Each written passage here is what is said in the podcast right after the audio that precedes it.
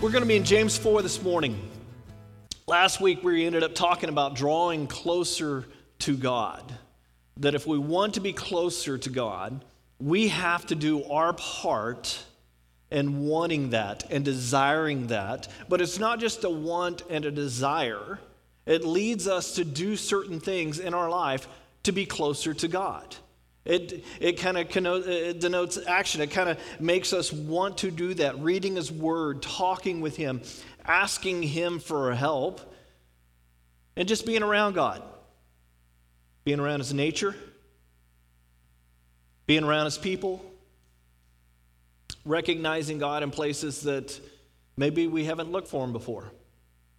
We also talked about how Satan will use everything to distract us.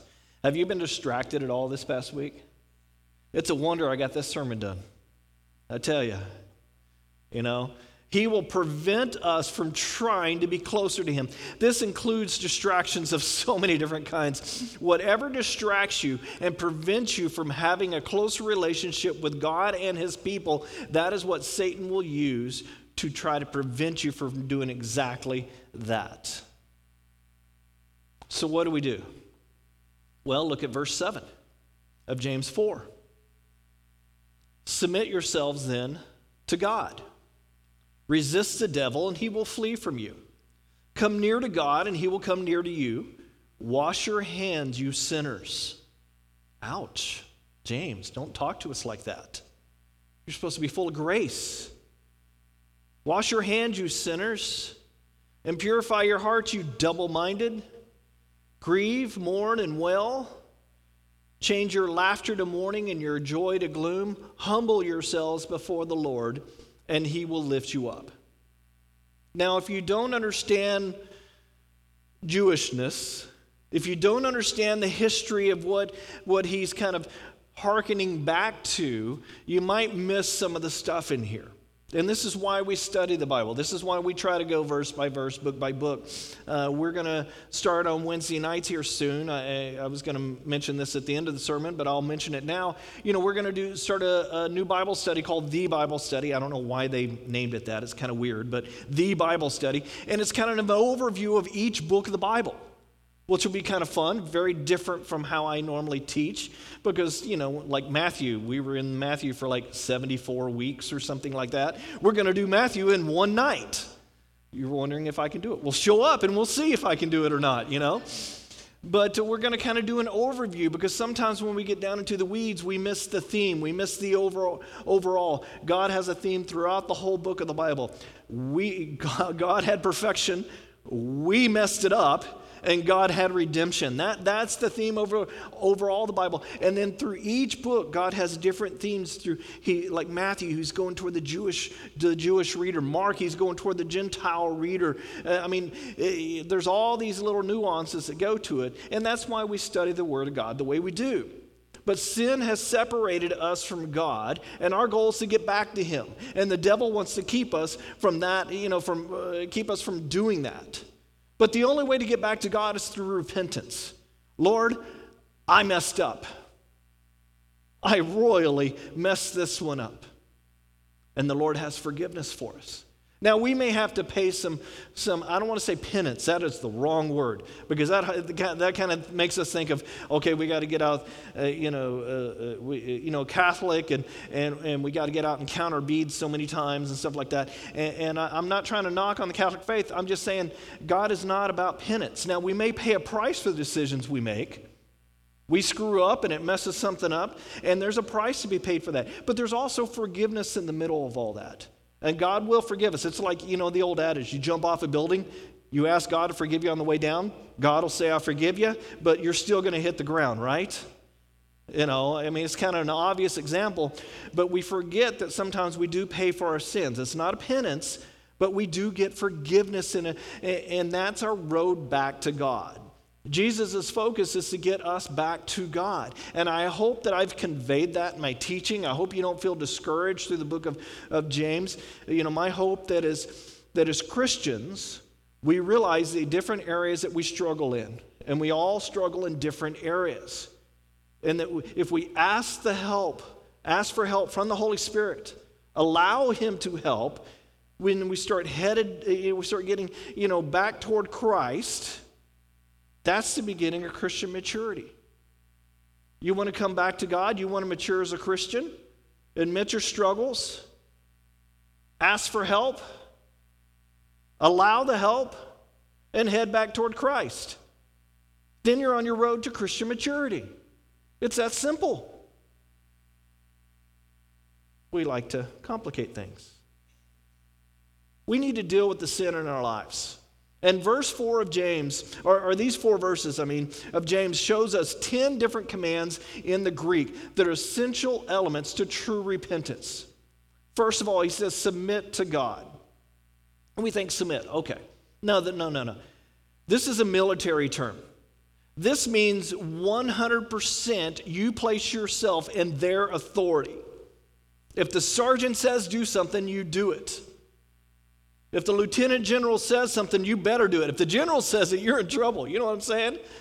You do the things that they say. You obey the command. Submit yourself. Submission is the motivation behind repentance of rebellion. This is where you get tired of walking away from God. This is where you say, I've had enough. And you're wanting that relationship with God. And you say, I submit myself to you. So we have a positive command, submit yourself, paired with a negative command, resist the devil. And we talked a little bit about this last week. Uh, the Greek is what you think it is to take a stand against.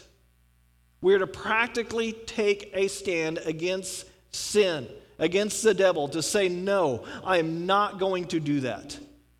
I'm not going there. I'm not going to watch that. I am not going to listen to that. I'm not going to continue that relationship because it's destructive to me. I'm not going to put myself in that position again. Those are decisions that we have to make. If you are a Christian, then you were lost to Satan. You were lost to him. His only beef with you at this point is to make you so ineffective, so down, so screwed up that you cannot influence others for God. That's his goal at that point because he has already lost you. He wants to make it where everybody goes, typical Christian, and they just shake their head. That's Satan's goal with your life right now. And you need to resist that. The power to resist comes from God, and, and the will to resist comes from us. The power comes from Him, but we have to desire it. We have to desire to resist the devil and to walk with God in fellowship. Psalms 101, David says, I will sing of, lo- uh, sing of your love and justice to you, Lord. I will sing your praise. I will be careful to lead a blameless life. When will you come to me? I will conduct the affairs of my house with a blameless heart. I will not look with approval on anything that is vile. Now, did David mess up along the way? of course he did. But his desire is here, you see it. And this goes with, with verse 8, and he gives the third command come near to God. Once rebellion is replaced, it is our responsibility to actively draw near to God. And we talked about that last week. Prayer, praise, getting into the word, fellowship with the body, asking the Holy Spirit to guide us, asking God for, for his wisdom in our life. And if we start doing these things, he promises to draw near to us. He wants to do this for the sinner. He wants to be near us. He enjoys our presence. Think about that. God enjoys you. The question is do you even enjoy you? You know what I'm saying? God wants to be around you, God desires that. Do you remember what God said to Moses on Mount Sinai? Don't let the people come close to the mountain where my presence is.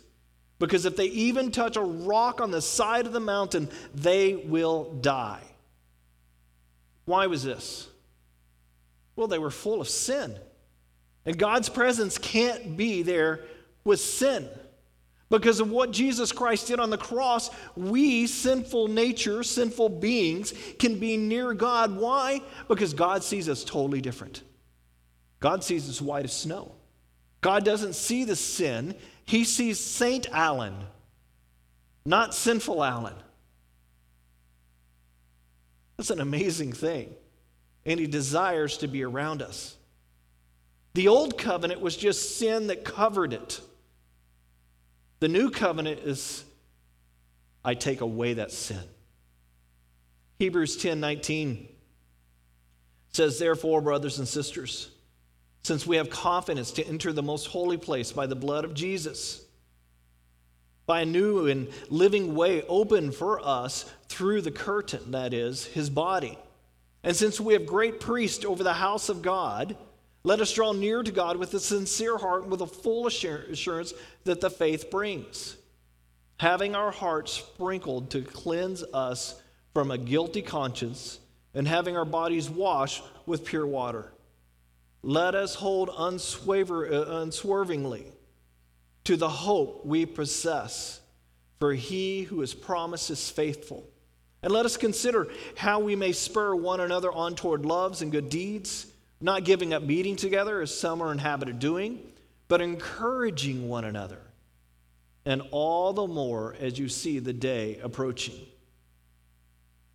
We get to be with him because of what Jesus did on the cross. We're not prevented from going to the mountain. We're not prevented from, from being in the temple. In fact, the temple, it's all turned upside down. The temple is within us through the Holy Spirit. This brings us to the fourth and, uh, the uh, fourth and fifth command in James. Wash your hands, you sinners, and purify your hearts, you double minded. Now, again, this is knowing what the Jewish thought here. This, this is both referring to ceremonial cleansing, something his readers would have immediately picked up on when, you, when, you, when a Jew would enter into the temple area to offer sacrifice or to worship uh, our Lord, to have fellowship with Him, before all this, they would go and they would take a bath in what they call a mikvah. And I was planning on having a picture up of a mikvah uh, really near the close to the temple because they're all over the place because people needed to do that before they went into the temple area. But again it was a crazy week. So but they would they would go there to offer sacrifice but before that they would take this bath. These were little pools carved out of the limestone. It had steps that, that went down into them. And the idea was before you approach god your sins needed to be washed away. And this was represented in the bath. This is what we call baptism. This is why we do baptism this is what John the Baptist was doing before Christ came along. He would be, you know, convincing the people to cleanse yourself, come to God, cleanse yourself. And this is how the Jews represented, you know, before having fellowship with the Lord Almighty, the idea was to purify yourself before coming to God. Practical holiness. Having a mindset of, of living for God. That's how we view it. We have, a, we have a pure heart before fellowshipping with the Lord. This is what Jesus says in Matthew 5 8 Blessed are the pure in heart, for they shall receive the kingdom of God. Pure means clean, unmixed, a spiritual cleansing to make us pure. In Acts 15 9, Peter is talking to the, the first church council, and they were very upset because Peter started going into Gentiles' homes. And they were like, you know, the old, I'm going to have a heart attack. Peter went into a Gentile home because for a good Jewish man, you would not enter a Gentile home that would defile you. But God had shown Peter that Gentiles and animals were no longer considered unclean and to be unavoided, that God was, was for everyone on the earth through the Jewish people. The Jewish people were supposed to show the world God's graciousness and God's goodness and God's saving grace. They didn't do that very well. Instead, they said, This is our God, you stay away. And God's going, No, I'm for everyone. I, I, want to save everyone into my kingdom. I want to graft them in. I want to, I want to adopt them into my family. In Acts 15 9, Peter goes to the house of Cornelius and saves him and the others there. He talks to them about God. And the leaders were taken aback by this and, and wanted a meeting. They called him to the carpet, you know. And Peter explains the whole thing to them and says to them in Acts 15:9, he did not discriminate between us and them, for he purified their hearts by faith. So we see this with everyone. Everyone has a chance to come to the Lord. Now, how do we apply this to us as Christians then? I mean, we understand non Christians, you need to come to God, purify yourself. The saving grace is given to them, and they have an opportunity to come but what about believers? Well, 1 John 1 7. But if we walk in the light, and he is in the light, we have fellowship with one another. And the blood of Jesus, his son, purifies us from all sin. There is a continual, ongoing cleansing of our hearts that happen to us as Christians. And we have a part in it asking for forgiveness and walking into the light. That term walking into the light means my sins are no longer in the dark. My sins are no longer in the shadow. The Lord sees them and understands them. We sin, we come into the light, we confess, and He washes that away. Through this, we stay in fellowship with the church and the Lord. The Greek for pure also means unmixed. God is pure. Sorry. I glanced down at my notes. I tried to read quickly, and, and, and I'll say the wrong word oftentimes. Gold, I mean, God is pure, it, that is true. But really, the direction I'm going is gold. Gold is pure when it's gone through the intense fire, right? They, they mix, they take gold and they start melting it up to about 2,000, 3,000 degrees in the, in the cauldron thing. And, and then they'll take some other stuff. So I guess they call it slag or something like that. And, and they'll throw it on top and it, and it takes all the impurities and it connects with that. And you take the gold out and you dump it on the ground and it pops all those impurities off and you're left with pure gold. That's what happens. It goes through this fire, the intensity. This is the same as wheat being uh, separated from the chaff. And it becomes what they call pure wheat.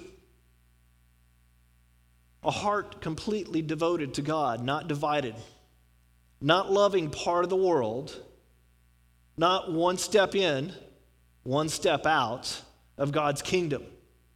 God's desire for us to be saved is, is immense, but there's also more.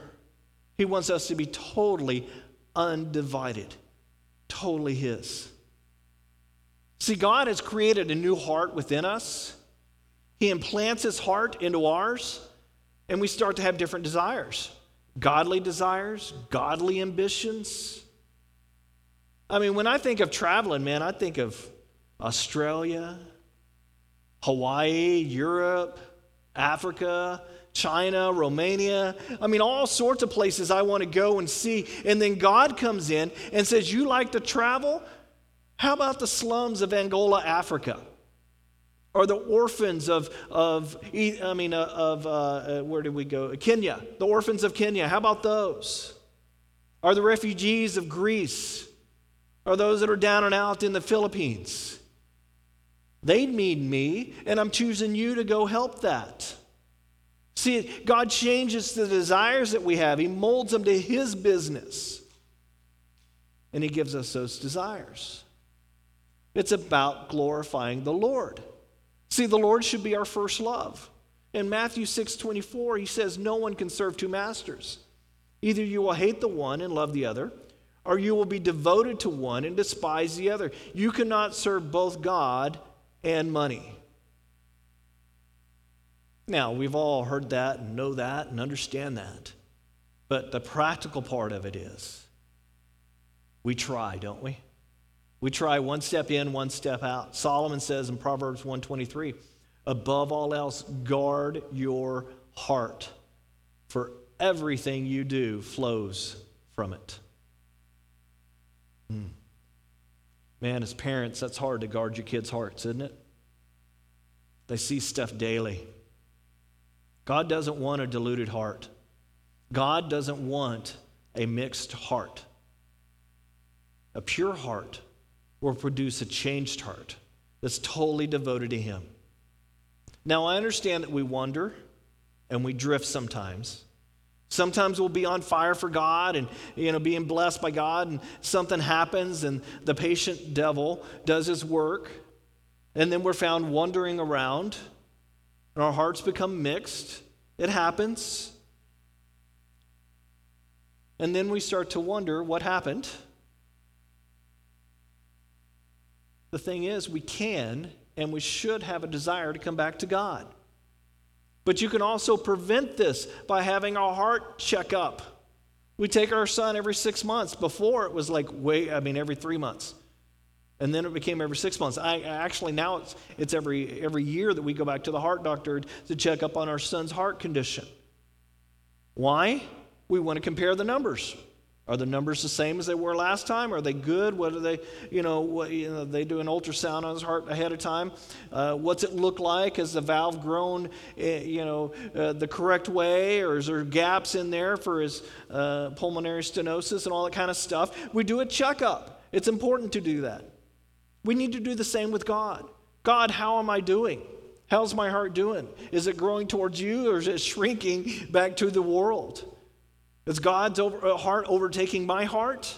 Or is my heart overtaking his heart? We need to make sure our heart doesn't become mixed.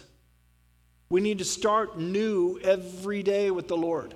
We need to move towards the Lord, as we talked about last week, because God loves us and forgives our sin.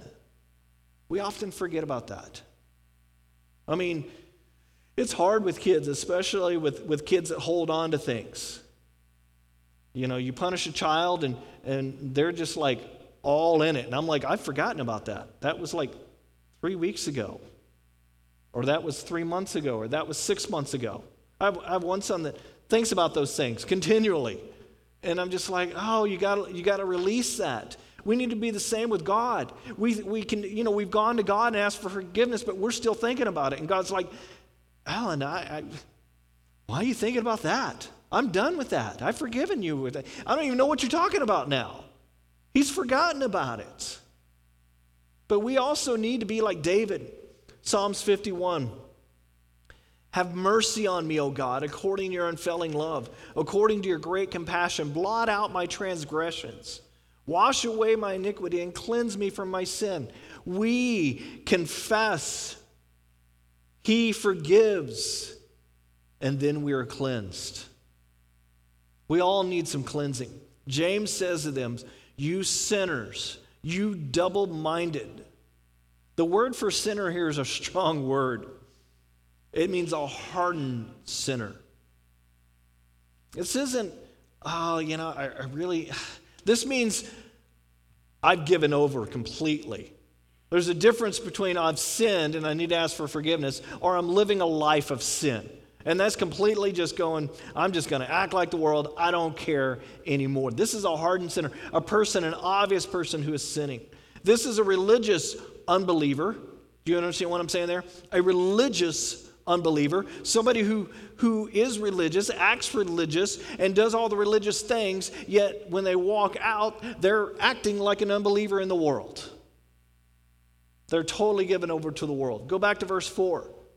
You're either a friend of God or a friend of the world.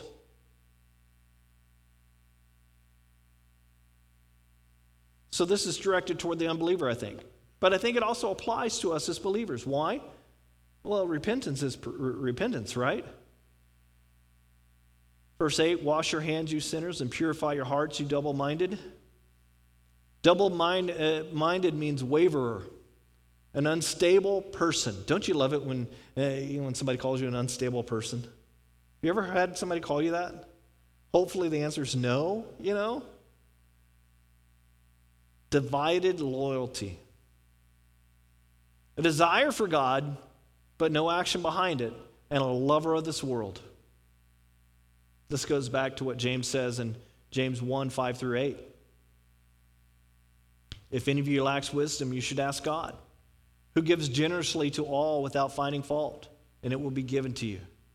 But when you ask, you must believe and not doubt, because the one who doubts is like a wave of the sea, blown and tossed by the wind. That person should not expect to receive anything from the Lord. Such a person is double minded and unstable in all they do. They're two souled one for the earth and one for heaven. Don't get caught between two worlds. God wants us to live li- wisely. He wants us to, to grow up, to serve only Him. Because if you want to be blessed by God, you need to live for Him. Joshua challenges the Israelites in Joshua uh, 24. The Israelites were caught between worshiping God and worshiping the Canaanite gods. He said, Don't be in the middle. If you want to worship the Canaanite gods, then go do that. But then the famous verse that we all know, right, or that we've heard at least once or twice or 24 million times, but for me and my house, we will serve the Lord. He flat out says it. either go do that or go to God. Don't be in the middle. Throughout the Bible, the leaders and the teachers were always challenging the people to make a full commitment to the Lord. Now, starting in verse 9, he gives four more commands for maturity grieve, mourn, and well. Change your laughter to mourning and your joy to gloom. Grieve. Well, we've all been there. This is where we're just miserable, right? He's saying in your, in your repentance, you ought to grieve, to know that you've done wrong, to know that you ought to be miserable about it. To mourn, it says, eh, eh, you know, to mourn about something is continually think about it, to, to, it stays with you. It's a good place to be. It means your heart is still moldable. You feel it. In 2 Corinthians 7 9, it says, Yet now I am, I am happy, not because you were, made, eh, you were made sorry, because your sorrow led you to repentance. For you became sorrowful as God intended, and so were not harmed in any way by us. Godly sorrow brings repentance that leads to salvation and leaves no regret. But worldly sorrow brings death. Well, Cry out, cry out about it. You know, cry out to God. It doesn't mean to go and tell everyone over and over and over the same sob story and every little detail about what is happening. This is for you and God. Don't take sin lightly. Be broken by, uh, by, it. And then he says, change your laughter to mourning and your joy to gloom.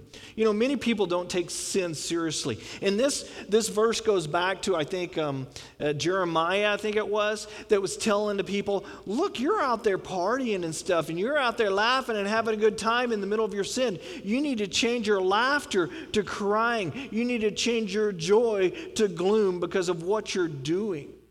Many people don't take sin seriously. And when sin is pointed out, they blow it off. They look at you like, stop being a fuddy duddy. Stop being so old. James is saying, watch out. You need to take it seriously. Don't blow it off and look like it's no big deal. Because if you think about it, it is a big deal. Have you ever talked to a non Christian about Christ and sin?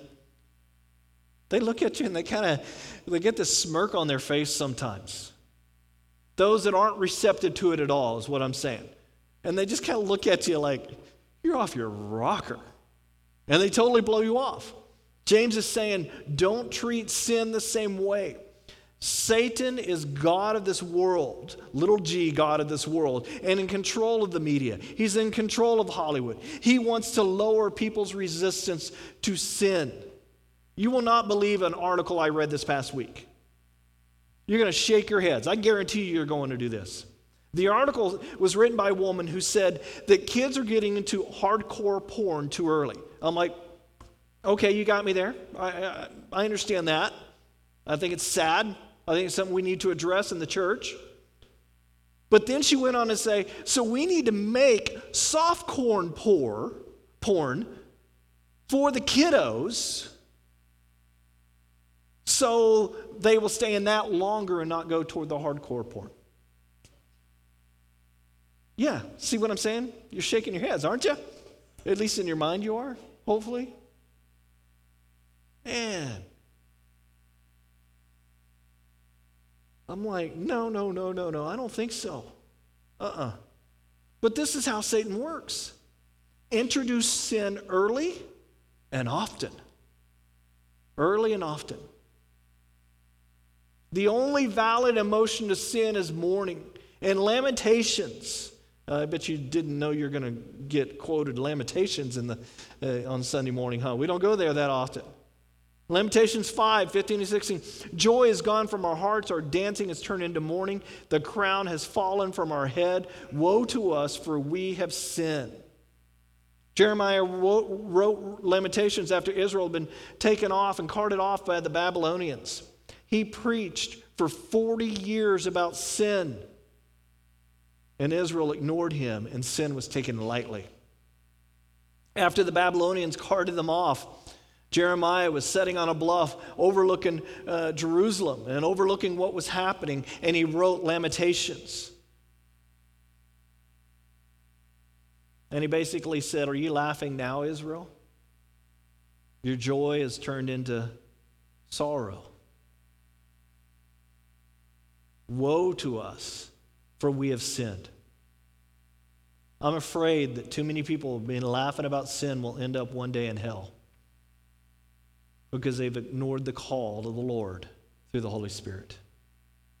And that's sad. So, what do we do as Christians? Well, verse 10 Humble yourself before the Lord, and he will lift you up. He gives grace to the humble. means to make low, to make yourself low, to bend down low, to know your sin and to know your place. We don't walk in and act like we own the place. I mean, yes, we're allowed into heaven, but I don't think I'm going to walk in and go, How's it going, my buddy Jesus? I think I'm going to go in with my head bowed, right? I'm going to know my place. You know, this kind of gives me the idea of the, the guy who says, I'm not bowing down. Yeah, I did this, but I'm I'm going to tell everybody I didn't do it. I'm on trial for it. I'm going to go to jail and I'm going to tell everybody in jail I didn't do it. Never going to admit it. eventually, you convince yourself you're right. But the opposite of this is a, a, a you know humility in this life. It's a very good thing. Knowing who we serve, knowing what we believe, knowing where our love comes from. It is humbling knowing where our forgiveness come from. A, a wise person recognizes this and lives accordingly. In Philippians 2, it says, Therefore, if you have any encouragement from being united with Christ, if any comfort from his love, if any common sharing of the Spirit, if any tenderness or compassion, then make my joy complete by being like minded having the same love, being one in the spirit and one of uh, and of one mind. Do nothing out of selfish ambition or vain conceit, rather in humility value others above yourselves. When's the last time you valued somebody else? Not looking to your own interests, but of each of you to the interests of others. In your relationships with one another, have the same mindset of Christ Jesus, who, being in the very nature of God, did not consider equality with God something to be used to his, his own advantage. Rather, he made himself nothing by taking the very nature of a servant, being made into human likeness and being found in appearance as a man. He humbled himself by becoming obedient to death, even death on the cross. Therefore, God exalted him to the highest place and gave him the name that is above every name, and that, and that at the name of Jesus every knee should bow, in heaven and on earth and under the earth, and every tongue acknowledge that Jesus Christ is Lord, the glory of God the Father. Humility is the basis of everything that we should be about. Everything. Let us recognize our sin. Let us repent of our sin because it restores our relationship with God. Because every day, eh, eh, I mean, everyone will someday answer for the beliefs and their actions. And the difference between those who believe and those who don't is huge. It has a great consequence. So we need to humble ourselves so we can be lifted up in His glory because it is about God's glory. It's not about us. It's not about us. It's about God in everything that we do. Amen? Amen. Well, let us pray. And the worship team will go ahead and come on up. Lord, I, I pray for our church. I pray for our community of, of, of Christians here, Lord, that we would confess our sins, that we would come before you and say, I've done wrong. That you would point out our sin, that through your Spirit you would help us correct those actions, that we may, become back, uh, that we may come back into fellowship with you. I pray that you're gentle with us, that you're loving with us. But ultimately, Lord, I pray that we come back. That we have a relationship with you that, that matters, and we have a relationship with you that can affect change in this world. That we resist the things that are not of you in this world. Help us resist those things. Help us live for you, Lord. Now the Lord bless you and keep you. The Lord's face shine down upon you, and may he never turn from you. May you always go toward him. In the name of the Father, Son, and Holy Spirit. Amen.